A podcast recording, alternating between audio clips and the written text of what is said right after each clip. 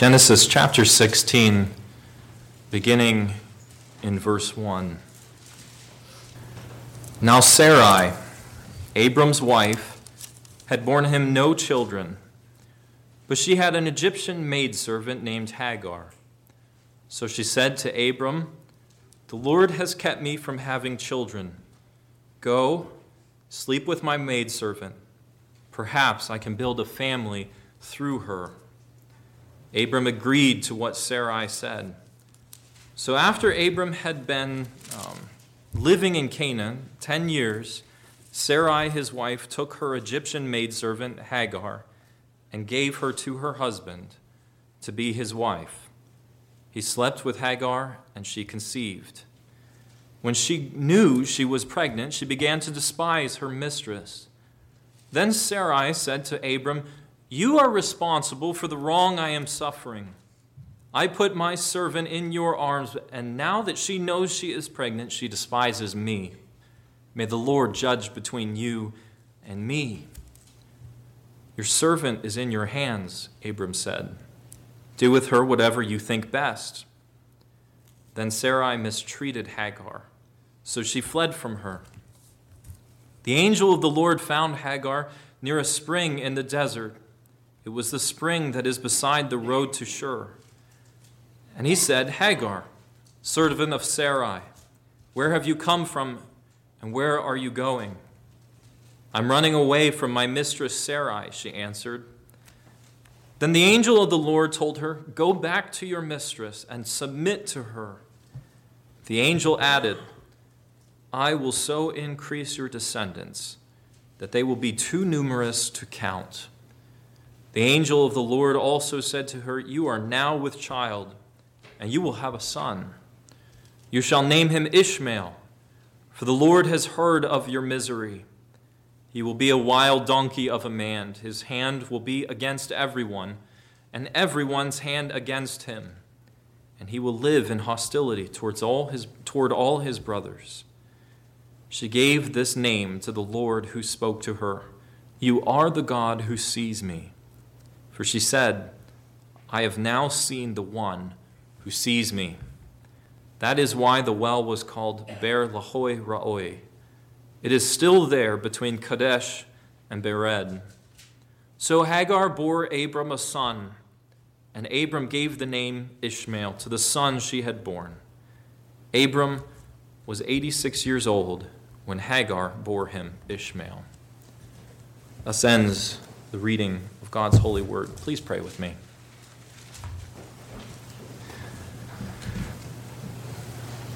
Oh God, this is your holy word. And we come to it and we ask that you would speak through it. Indeed, that the very words of Christ would come through it. We pray, Father, that you would cause your word to go forth and that it would not return empty and void, but it would accomplish all that you have set out for it to do. We pray for the hearer, that you would open blind eyes and unstop deaf ears, that they may hear you speak. And we pray, Lord, Lord, for your speaker. We pray that you would give him boldness and for confidence to proclaim your gospel. And all this we pray in Jesus' name. Amen. If you've ever uh, seen a child who understands what Christmas Day is all about and who understands what that particular whole day holds for them, especially, you certainly understand the word impatience. I, mean, uh, children, as Christmas approaches, they have a very clear sense that something good is in store for them, and they cannot wait to claim these good things for themselves.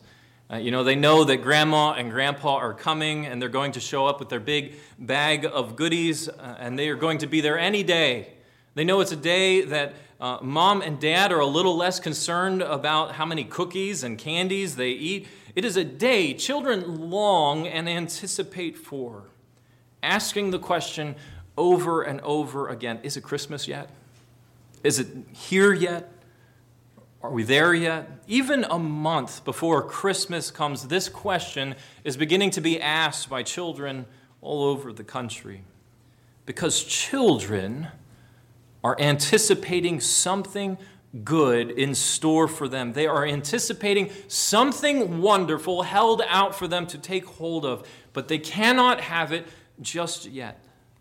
They long for the promised day to come and to be fulfilled. Now, what if I were to tell you two particular children, as they await the appointed time of Christmas Day, decide that they can't wait any longer?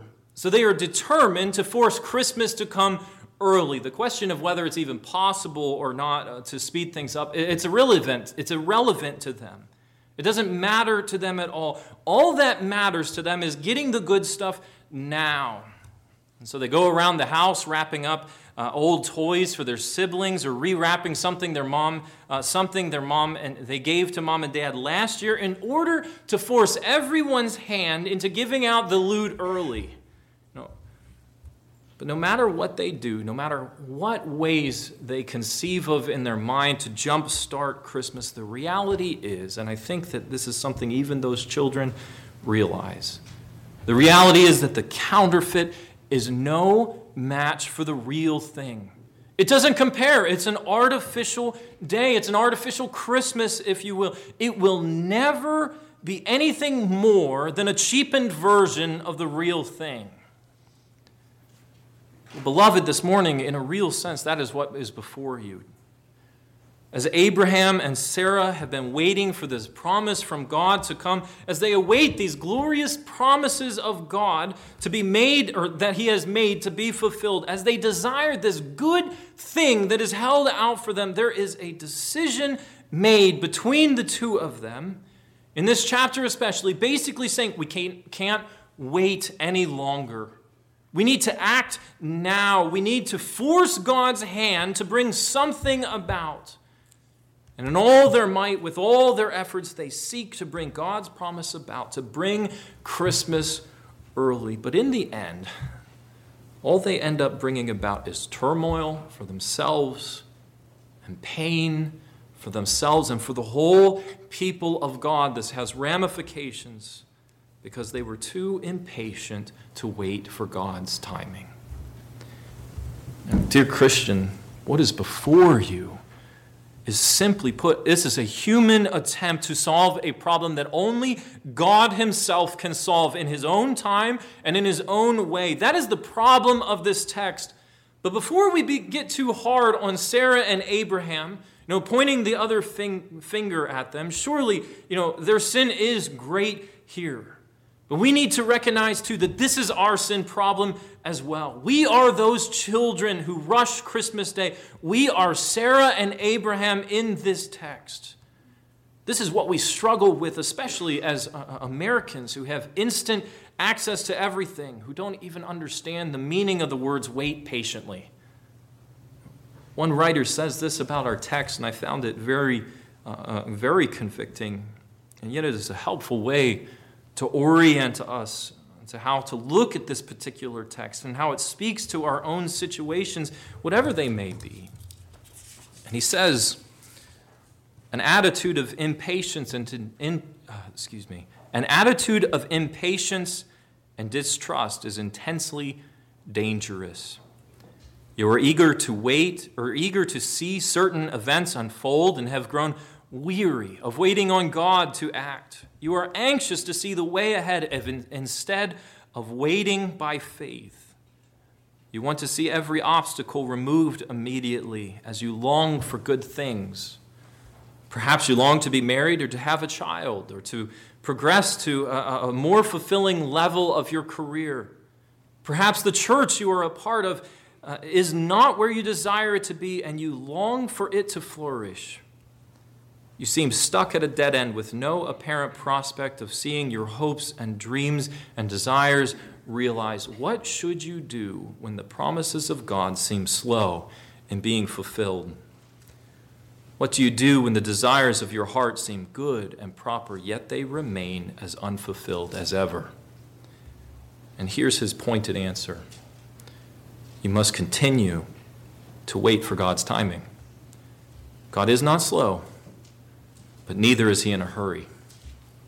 And with that as a way of orienting us to our text, let us indeed see how God responds to these impatient children as he deals with this flawed scheme of Sarah and Abraham, a flawed scheme. Our text opens up, and the first thing we see is the same old problem that has been nagging Abraham and Sarah again and again since we were first introduced to them in chapter 11. Again, this same problem has been hanging in the air since we first met him. It is still lingering. Though God has promised Abraham a land and a seed, he still does not see either with his own eyes. But what seems to trouble him the more of the two is that he is childless. And that is because Sarah is barren. She, is, she has borne him no children. There's nothing new here, particularly as you come to this text. As far as the problem goes, it is the same old situation, just a different day of the week. but to be more accurate, it's not just the same old problem on a different day of the week. We're seeing the same problem that the people of God have faced for a decade 10 years. Abraham has waited for the promise of God, and still no sign of the child promised. Though God has promised over and over again, though He has shown Abraham the dust of the earth and the stars of the sky and said, Your children will be like these, they will be innumerable, they will be uncountable.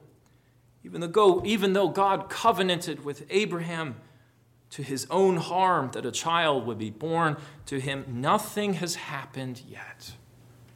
And Sarah, recognizing the situation, she says to Abraham, Look, I'm still as barren today as I was yesterday, and that's in the Lord's hands. You know, so be it. Therefore, go into my slave girl Hagar, who came from Egypt, take her as your wife. It may be that I will obtain children in this way. Literally, it reads, It may be that I will build a house from her. Now, clearly, Sarah is beginning to uh, take things into her own hands as she waits, as she is waiting longingly for this promise of God. Now, her language is very troubling here. It is, I will build a house. Perhaps it is I who will build a house, not God. The only one who can build a house that will not fall. I will do this thing. And Sarah is determined to make something happen. She uh, wants to make things get rolling, let's get the ball rolling, rolling, and she is working these things out with her own hand. And this idea, it seems perfectly reasonable to Abraham. And briefly, I just want to uh, point out why this is the case. First of all, you know, the proposal Sarah is making in the context of the ancient world, it's a common one. Uh, today, if a wife proves barren, there are options for us to have uh, children in other ways, like artificial insemination or adoption. But in the ancient world, it wasn't, it wasn't an option to do either of those things. It was built into many marriage contracts, actually, that if a wife proved infertile, her handmaiden would finish the job, so to speak, for her. She would stand in her place in order that she, the infertile wife, might have children. That's why Sarah says, in order that I might have children through Hagar. No, and this won't be the last time that we see it in the Bible. In Genesis chapter 30, Rachel, who cannot conceive, gives Jacob her handmaiden as a wife so that Rachel may have a son. It seems to be the same thing going on in 1 Samuel 1 between Hannah and Peninnah because Hannah was barren. And so her husband takes a second wife in order to have children. In other words, Sarah is looking at the problem of no children, and she says, You know, God promised you would have children. He promised that you would be the father of nations. Maybe, maybe God never meant it was to come from me. Maybe the child was never to come from my womb. After all, the promise is to Abraham and for you to have offspring, not me. And we hear Sarah speak, and surely there is some reasonableness to her proposal. And by the way, it always seems reasonable to take one of the devil's shortcuts. It seems perfectly reasonable for Jesus to eat bread in the wilderness when he grows hungry, or to throw himself from the temple to show himself to be the Son of God, or to make all the kingdoms of the earth bow down before him. The problem is for both Sarah and Abraham is that they should know better. You know, for one thing, Genesis 2 tells us that when a husband and wife are married, they become one flesh. And, and Sarah and Abraham would know that. And Abraham and Sarah are so eager to see the promise fulfilled. Notice this they are so eager for good things to be given, for good works to happen in his church with the people of God, to see God work in the lives of people, to see a good thing happen that they are willing to push forward on a technicality. Technically, God never said the promise would come through Abe or Sarah, but it was always meant, it was always implied because they are one flesh. And this promise, just as it would come through Abraham, will indeed come through Sarah. But 10 years later, 10 years down the road, things are not looking so good. How can we be sure that God will fulfill his promises before we die? I mean, so Abraham begins to listen to what Sarah says, and he listens to her words, and he says, Okay. Notice they come up with this scheme, and God is never consulted, God has never prayed to or sought concerning this new idea. This is wholly and completely engineered by man. They are seeking to fulfill the promises of God, they are seeking a solution to the promise or to the problem without God's direction or consult. Something else I think that we could take a lesson from here. But notice that they do all of this and they are engineering the whole thing. This is their own work, their own hands that are bringing forth this whole idea. Notice Abraham's passiveness here. Abraham is just as much as fault for this whole situation as Sarah is in this plan. We like to blame Sarah because she concocted the whole idea. But the language here is that Sarah commands Abraham to do this thing. Now, she is clearly leading the marriage in this situation. It is Abraham's responsibility to say, No, that's not what God said to do. But instead, he submits to his wife, and that's when all the trouble begins. There are echoes here to Eden. When Adam submits to Eve, and all kinds of marital issues flow from it. Even the language here of verse 4, you know, where Sarah takes and she gives Hagar to Abram, is to recall to our minds the garden where Eve takes fruit and gives it to Adam to eat. Adam followed his wife instead of leading her.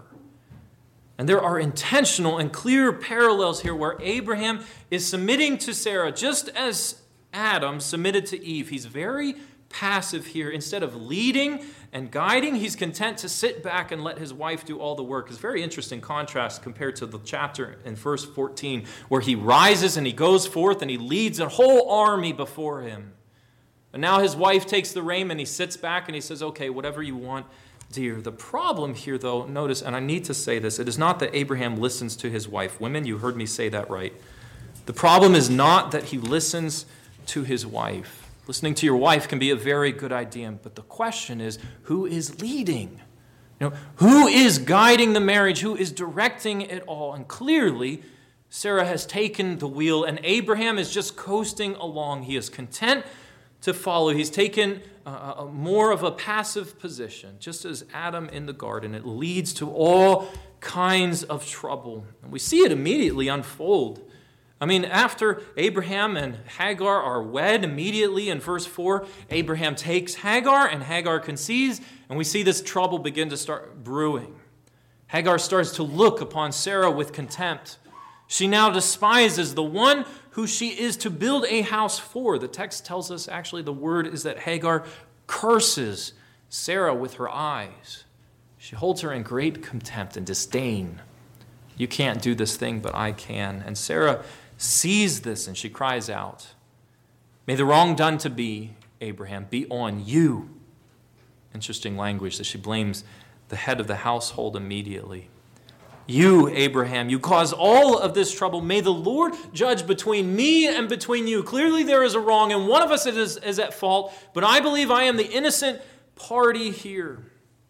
And we are right back to the garden again, watching the blame game between Sarah and Abraham for what has happened, as though she is completely innocent. And Abraham, again, he's passive here. He wants to wash his hands of the whole thing.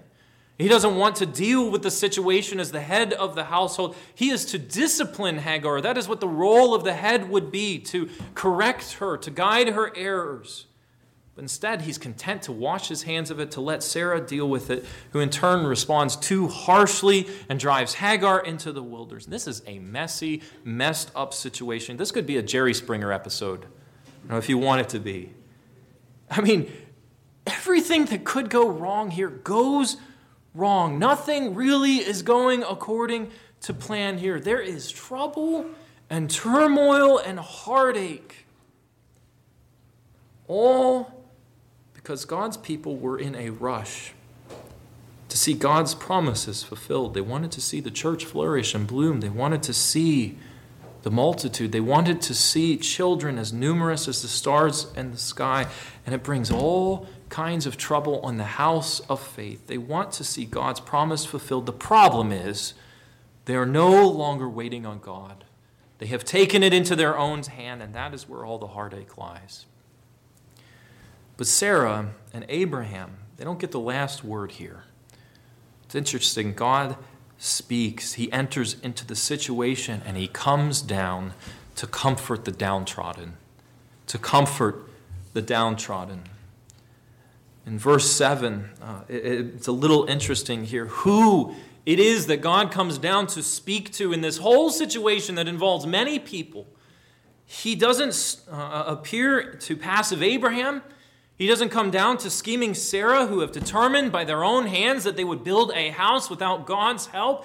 But in verse 7, the text tells us the angel of the Lord came down to speak to Hagar, who is running home. She's headed back to Egypt based on where this well is uh, uh, uh that uh, God meets her at, where it is located in the land of Shur. But God doesn't allow her to go home. He doesn't allow her to flee from the problem. He doesn't allow it to happen. Instead, He sends this messenger of God, one who represents God, just as a diplomat one, one who, without whatever he speaks, it is as though the king himself from heaven is speaking and is standing here. And so he comes to Hagar as she rests near a spring of water, and he says, Hagar, servant of Sarah, where do you come from? Where do you go? Notice God doesn't address her as husband of Abraham. He doesn't appeal to her pride. He doesn't speak to her uh, according to the title, but he speaks to her concerning her rightful place within the house. She is the servant of Sarah. And she answers and says, God, I'm running from my mistress. And he responds, Return to her. Again, not to Abraham, your husband, but to your mistress. Return to her and submit yourself to her. In other words, God is recognizing here that Hagar is raising herself up in pride. He convicts her of her sin. He calls her sin out on uh, calls her out on her sin, and he calls her to humble herself, and then he leaves her with this promise. I will surely multiply your offspring, so that they cannot be numbered or multiplied. Behold, you are pregnant, and you shall bear a son. Sounds an awful lot like another birth announcement in the New Testament. You shall call his name Ishmael, which means God hears, because the Lord heard your affliction. And he will be a wild donkey of a man, his hand against everyone's, and everyone's against him, and he shall dwell close to his brothers. Or another way of translating that phrase is, he will dwell in hostility to his brothers. It's a very strange word given here. I mean, you know, Humble yourself in return, and your offspring will be able to be uh, will not be able to be numbered. It sounds an awful lot like he is promising her that her child is the promised seed of Abraham. And then you get this strange saying where God says, "By the way, uh, your son will be like a donkey." He will be against everyone and everyone against him. Basically, he will be a stubborn man who will oppose all of his brother. This will be a fighting man. And there is some foreshadowing going on about who this child will be, and we'll get the full scoop as we come to chapter 21. And if the story, if you know the story, you can tell this one is not the child of promise. Even though he will be multiplied greatly, but Hagar and Sarah don't know this. They still treat, and they will treat Ishmael as though he is the promised one for 13 years. And then Hagar and all of this speech is going on, and Hagar speaks, and she says, Surely you are the God who sees. Meaning, God saw me in my distress, and He came down to me, and He spoke a word of promise to me at this place, at this well. So Hagar names the well in memory of what had happened here. Beer Lahai Roi, meaning the well of the living one who sees me. She names the well and she returns to Sarah, her mistress, submitting to her, and she gives birth to a child, a child who will indeed become great, and his offspring will be numerous. And Abraham names him Ishmael, saying, God hears, just as God commanded Hagar to have him named. Because, or at least so it seems, God heard their cry to fulfill the promise of an offspring and did so by bringing this child into the world.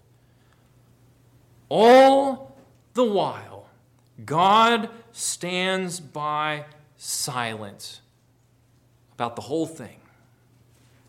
Again, God only speaks to, you'll notice Hagar here. He says nothing more to Abraham.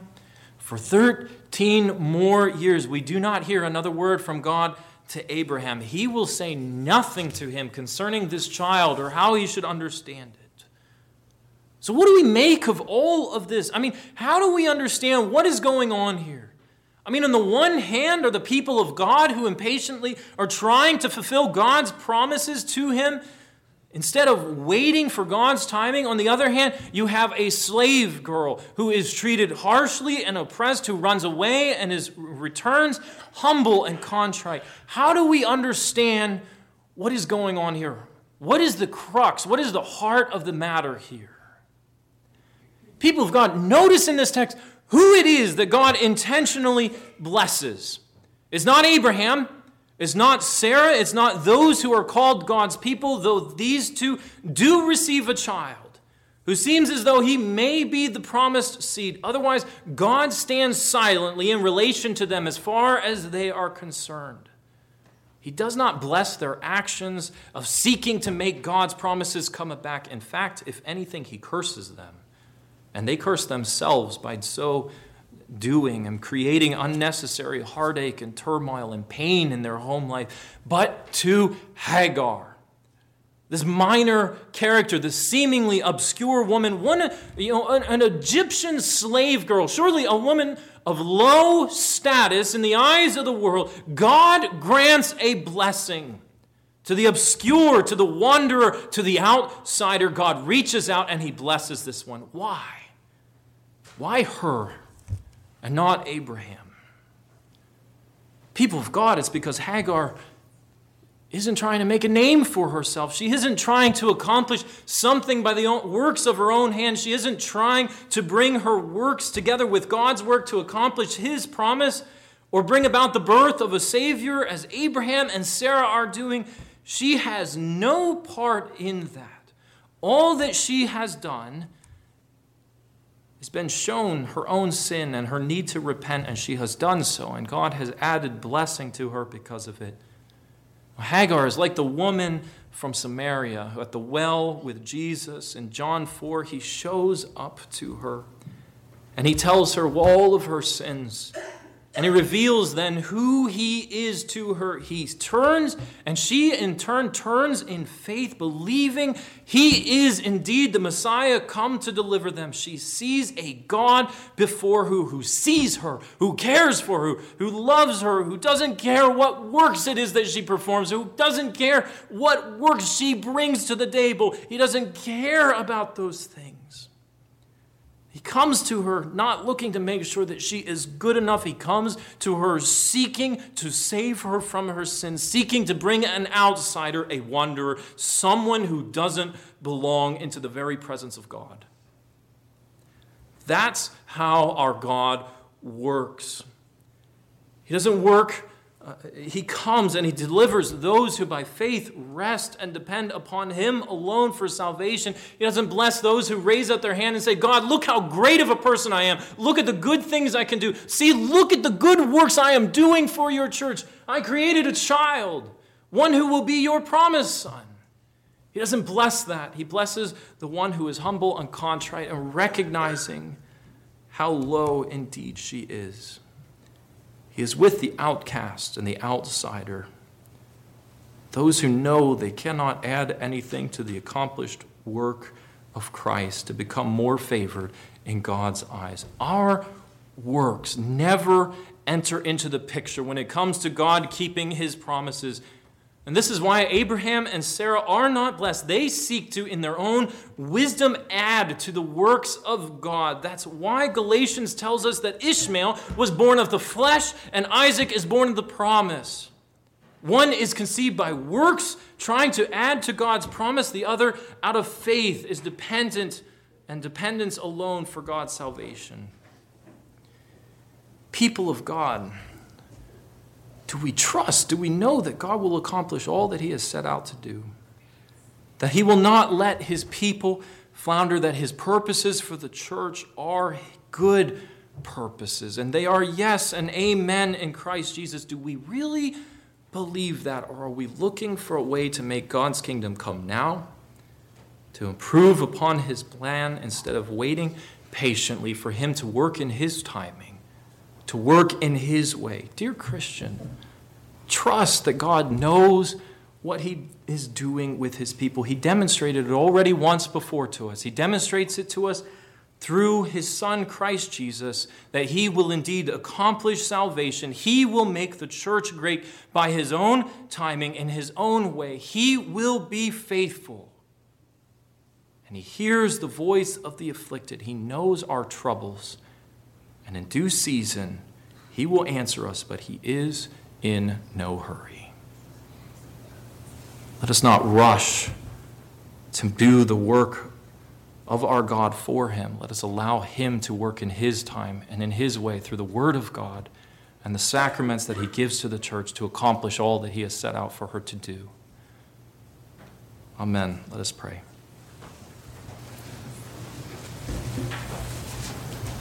Our Father, we come before you, and we know that we often seek to make ourselves approved before you. We often try to bring our best works and say, Here, God, you ex- accept us now because of these good things. And Father, we pray that you would forgive us of this sin.